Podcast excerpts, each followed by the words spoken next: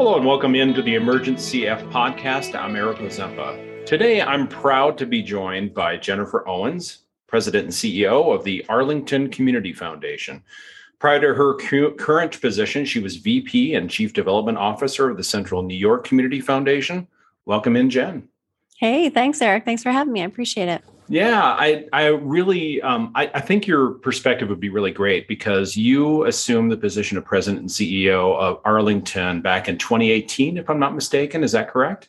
Yeah, just at the very end of, of 2018. Yep. Yeah. So I think it's I think our listeners will love to hear about like how it's going for you, what maybe you might have been excited to learn before you actually took the position. But first of all, I kind of want to start out with um, are you listening to anything, a particular podcast, uh, reading anything, any good books lately, or watching anything on TV that you're particularly excited to share with people? Yes, I'm doing all of the above. But hmm. one thing that's um, sticking out right now well, first of all, I'm a real true crime person. So I listen to all the podcasts about true crime that there are. So feel free to hit me up, anybody who's a big true crime person. Um, but I have found that during the pandemic, it's my attention span has been very limited for actually reading a physical book. So I've been doing more um, books on tape. And one of the books I'm reading right now that I think I would highly recommend is called Thinking in Bets making smarter decisions when you don't have all the facts. And it's by a woman named Annie Duke, who was a former World Series of Poker champion. And uh, it's just really good. It, it promised me that it was going to make me more confident, calm, compassionate, and successful in the long run. And so um, I'm still waiting for all of those outcomes to come from listening to this book. But it's it's a really good book, and I highly recommend it. Oh, that's fantastic. So, is there a, an element or a particular lesson that you really appreciated in the book? And I'm sorry to kind of catch you off guard sure. here, but is there oh, something there you want to share? Yeah, I think the the thing that's really sticking with me is, you know, the, this concept that you can make really good decisions and not get a good outcome, and you can make a really bad decision and get a perfectly wonderful outcome. Um, and I think a lot of us, especially, you know, as we ascend to leadership roles, we sort of think that if there's a bad outcome, it's because we made a bad decision. And this um, book kind of helps to have it, you look at things more as you want to replace and make the goal really more about making sure that you're accurately assessing the situation and not making errors there, recognizing that the outcome is going to be whatever the outcome is and that some of that's just luck. Yeah, it is. It's pretty remarkable, isn't it? Now, yep. and as far as watching or uh, or books or anything else, I know you talked about audiobooks, but is there a yep. podcast or something you might be re- listening to? You said crime. Is yeah, so I listen. Um, I I think uh, one of the um, one of the there's a couple of podcasts that I really like that are sort of per, first person narratives. And I think it's especially part of you know what I'm trying to do just to better understand other perspectives. You know we've all been trying over time to you know get a better sense of how things are from perspectives that go beyond our own whether it's our you know race our gender our socioeconomic status. And so there's a couple of sort of first person that I listen to. One is this is actually is this is actually happening. And it's first person narratives of people in situations that we all sort of hope never to find ourselves in, but it, it kind of goes through their thought process. And that's one that um, that I really would highly recommend. Okay, awesome. So let's get back to Arlington Community Foundation and your sure. passion. Um, what are what are kind of the, the programs and projects you're you're most proud of right now? Are, is there something you're working on or have been working on for the last few years that you really want to let listeners know about? Yeah, well, um, you know, you mentioned when I first came to the Community Foundation was about, I had about a year under my belt when the pandemic hit. Um, and one of the areas that this Community Foundation had been involved with for a long time is economic mobility initiative. So, Arlington, Virginia is an exceptionally expensive place to live.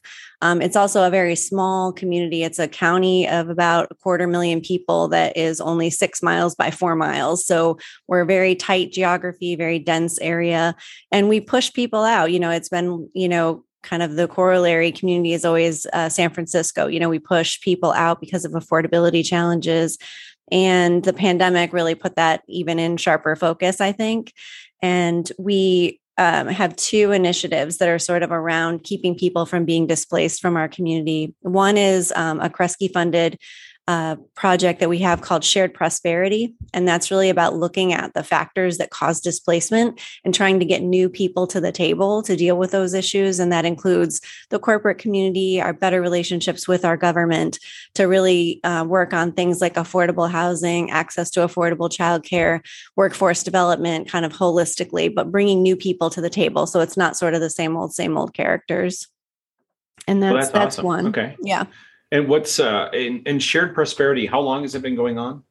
So, um, Kresge has had shared prosperity partner cities around the country. There may be listeners in other communities, um, Memphis, Kansas City, Chicago, um, who are also part of this shared prosperity network. And it's really an, an opportunity for all of us to look in our own communities at what's causing displacement or lack of economic inclusion for traditionally marginalized people and ways that we can combat and change some of those um, some of those factors. And so, it may look different in in different communities, but we're all sort of under that same you know uh, information sharing network. And so we've been doing it since 2019 but we were not the first city. Okay. And do you know how many offhand how many cities are involved there in were about a dozen. I don't know if that holds true but it, it's a it's about a dozen. Okay. And what what particular, particularly excites you about that work? What do you what are you seeing as an outcome or what is your foundation seeing as an outcome do you think? Sure. Well, one of the programs that was kind of the second one I thought I would share about is our guaranteed income pilot that we mm-hmm. have going here in Arlington, which was an offshoot of all of this. I think what most excites me is that we really pushed to make sure that this wasn't going to be a situation where a national funder came in and had us re-ask our community again what it wanted or what it needed um, because we have you know there like so many communities, we have exhaustive amounts of information, um, both uh, you know well researched and just from our own lived experience in our community of what it takes to be successful. And we know that you know what we lack is affordable housing. We know what we lack is money in the hands of people who need money. So we don't want to spend time asking again and reassessing. We want to get to action. So what I like about it is that it's action oriented and it's oriented toward doing something about a problem that's well documented versus continuing to talk about a problem that's well documented. that's awesome. And then, as far as the guaranteed income program, can you describe that a little bit more too? I think that's probably going to uh, be of interest for a lot of people. That's right. yeah. I, there are you know more than hundred pilots going around on around the country. And I don't know how many, I'm not aware of any other community foundations that are doing it directly. We are actually the ones, our community foundation is the ones that are handing out the debit cards to the participant. You know, the person, there's a person on our staff who onboards families into the program. So ours is a pretty tightly designed program in, in collaboration with Arlington County. And our county is a tremendous partner to our community foundation. I, I wish for every community foundation a, a relationship like we have with our county government. There is no smaller jurisdiction underneath our county. So we are just a county. Um, and they helped us to identify a population that we could really, we felt like we could really make measurable um, gains with during an, a guaranteed income pilot. So about 200 families in our community get $500 a month for 18 months. And we picked them because they get local Arlington County housing grants. So almost all of the participants get housing grants. That means they're not paying too much than more than they should for their housing already, which would be normally where a guaranteed income amount of money would go in a community like ours. They have children in the household because that's a prerequisite to getting um, a, a housing grant here. They also um, are or at least were before the pandemic working households. So there's you know they're already employed. And so what we're seeing is that this is a really good group to um, make the most of the time that they have with the guarantee with the guaranteed income boost. And we have a waiver from our state that makes this protected from the benefits cliff. So people don't lose their benefits if they're a part of our pilot. There are other public benefits that they would receive well, that's fantastic. And I have to commend you for getting that done and having that waiver exist. So it sounds like you yeah. do have a great relationship yeah. Um, with government officials and such. Yeah. So I wanted to ask you though, what did you decide kind of early on that you were going to do this yourselves in house, or did you consider a partnership with some other organization prior to that? We considered a partnership, but because of the population didn't naturally reside within any one other nonprofit besides ours, and the fact that we were really trying to keep this as lean and mean from a budgetary perspective as possible. So the fewer layers of you know engagement that we had. So our we have a partnership directly with Usio which is part of mastercard where we do the debit cards um, and they handle that side of it. So they are the ones that if someone has a problem with their debit card or something they can go to. But um, you know what we really decided is the nonprofits are stretched really really thin. If we can get the you know the money to hire the person that's going to do this onboarding. You know we have you know we know that the people in this pilot are served by a number of other organizations but to not have those organizations have to take on any of the administrative burden we felt like was even more additive because what we're hearing from our nonprofits is they are they are stretched thin yeah, and, and I think probably likewise, like your nonprofits that I was just talking with somebody today about just the idea of finding employees is really tough too. Yeah. So in this environment, it's been really tough. So what um what are some of the learning lessons of the program that you're you're finding? I mean, are there some kind of the great amazing things that have happened? Have you heard anecdotally, or do you have data mm-hmm. on that yet, or is that too premature? Um, it's it's too premature. And when my vice president for programs hears this, she's going to say, "Don't don't say anything about outcomes yet." Um, but we're about six months in to our first group of the cohort, so we enrolled people in cohorts. So the first group is getting to their six month time period, and we are doing a survey evaluation with our comparison group and the um, and the treatment group every six months. And so, you know, what we're hearing definitely in the onboarding is, you know, what a blessing this is for families. So obviously on the one-on-one, what it's doing for the people who are enrolled, it's amazing. And what we're hearing about you know our our engagement in the community of practice that's at the national level through the economic security project is that our data will be paired with data data or partnered with data from around the country including mayors for guaranteed income and a number of other um, you know the from from the Stockton all the way to the East Coast, um, we're we're seeing that that is you know part of what's going to help us on the advocacy side as we look to what comes after these pilots. The point is not to keep doing this, but to change public policy. Um, you know, with things like the you know the child tax credit. Absolutely. And you probably spoke to this, but how are the people qualified again? You said that it was they had to have children in the household. Yeah, so they, they're they're getting so Arlington County, unlike many other jurisdictions, has a locally controlled housing grant program with local dollars, and so that means that you know if we're not using you know HUD or federal dollars, that keeps it allows us to better protect the the um, ability for people who get this to continue getting their housing grant, which we would not be able to guarantee if they were getting something like Section 8 housing. So this gave us, and, it, and it's a pool that of people that are known in the system in terms of getting access to, you know, who who are their trusted points of contact within the nonprofits and within the county? Because you know it we wouldn't we all be suspect if one day a letter showed up in our mailbox promising us an extra $500 a month no strings attached for 18 months just you know just call this number and we'll be all set. I mean it it does sound um you know fairly fantastical. Too good to be true right? Yeah, yeah. and then uh remind our listeners too how many families do you look at being enrolled? Like, what's the goal, or what do you have right now, and what's the overall goal? So we're at 160 enrolled now of the 200 that we're working to do. So we're in the final fundraising stages. This is fully privately funded. So wow. some communities are using public dollars for these this pilot. In Virginia, there are certain states where the where the um, state law does not allow for public dollars to be in a benefits protected program like this. And so to protect the benefits, it has to be fully privately funded. So it's about a $2 million budget overall for the whole um, pilot, with 1.8 million of that being just the $9,000 that each of the 200 families will receive. Oh, that's fantastic. I just want to commend you on that work. That is amazing. I mean, it's one of the passions of mine. So I just really think that a lot of our listeners will be really interested in learning more. And I suspect maybe your email might be inundated. So hopefully that won't be a problem. Now, Bring it you, on. if there's you, one thing about this field, Eric, that we know, it's that we, we are obligated to share when asked right. because we are definitely going to be on the asking end of things.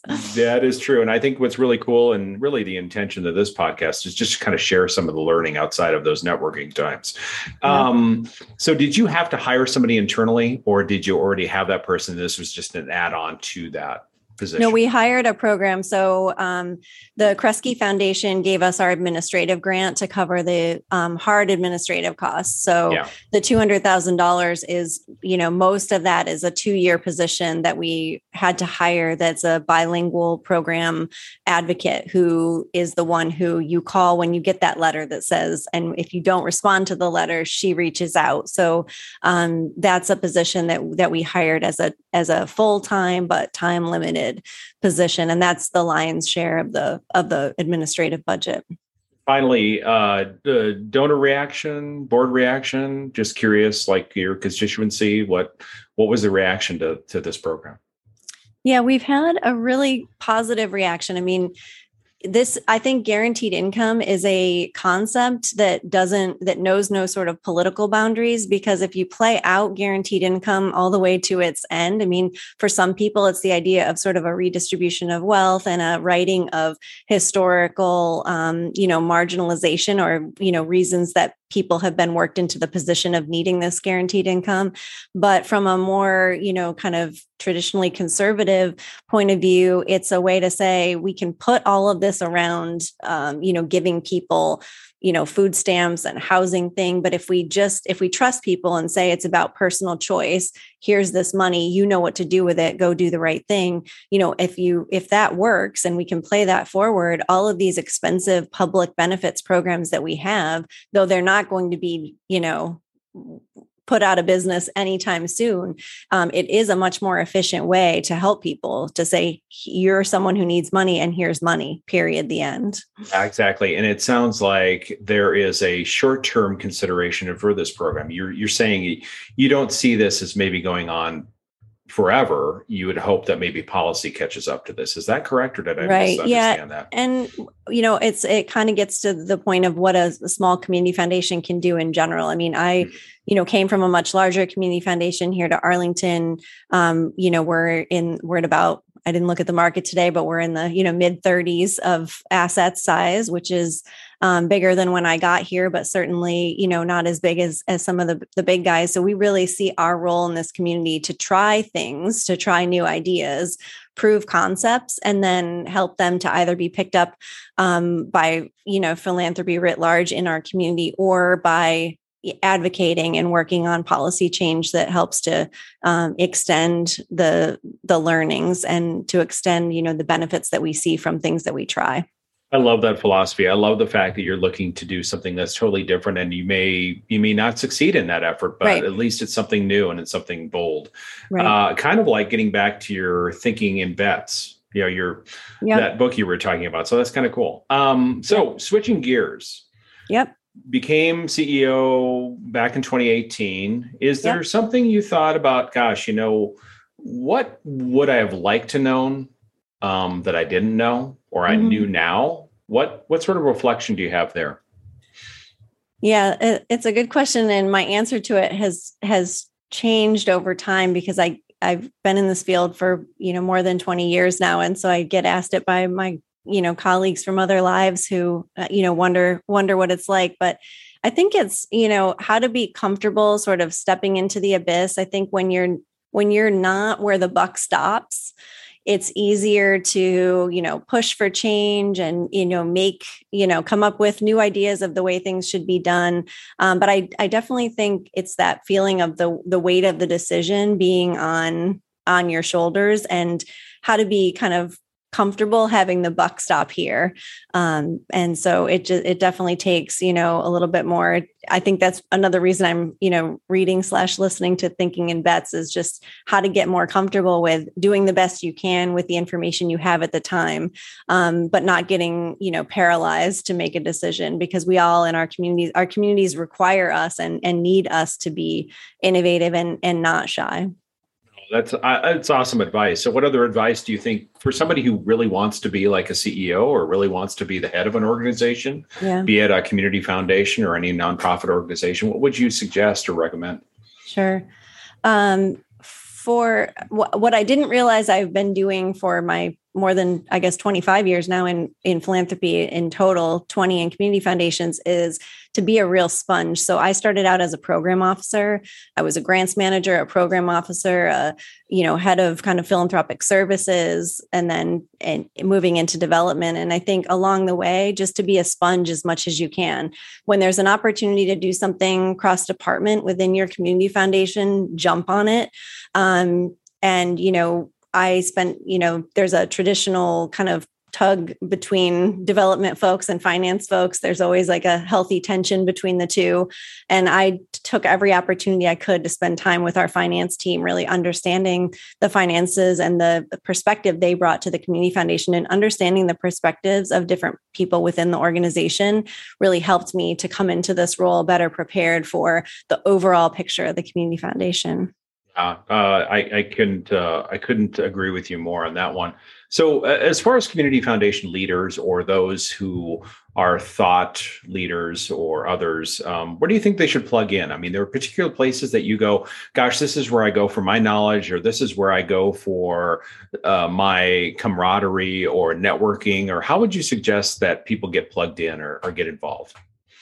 Yeah, I think um, you know, there's a lot of resources. I listened to the episode that Joanne Cohn was on, and she obviously hit a lot of the big ones. 2164, I cannot highly recommend enough that organization as a place to really get both some networking within the field, but also tangentially related um, fields. And it really helps, I think, to to round out our knowledge because it's rarely that we're asked to be, you know, subject matter experts in a program specific thing but we're asked to be really good at facilitating and you know working across different groups. Um, so my recommendation, I guess, in that vein is in your own community, go places that you don't usually go. And this is part of my equity uh, work, but it's also just how I feel that you get a better perspective on your community that goes beyond, you know, go to a church service or a, you know, a house of worship that wouldn't be a religion that you would normally engage with. Go to a civic association meeting that isn't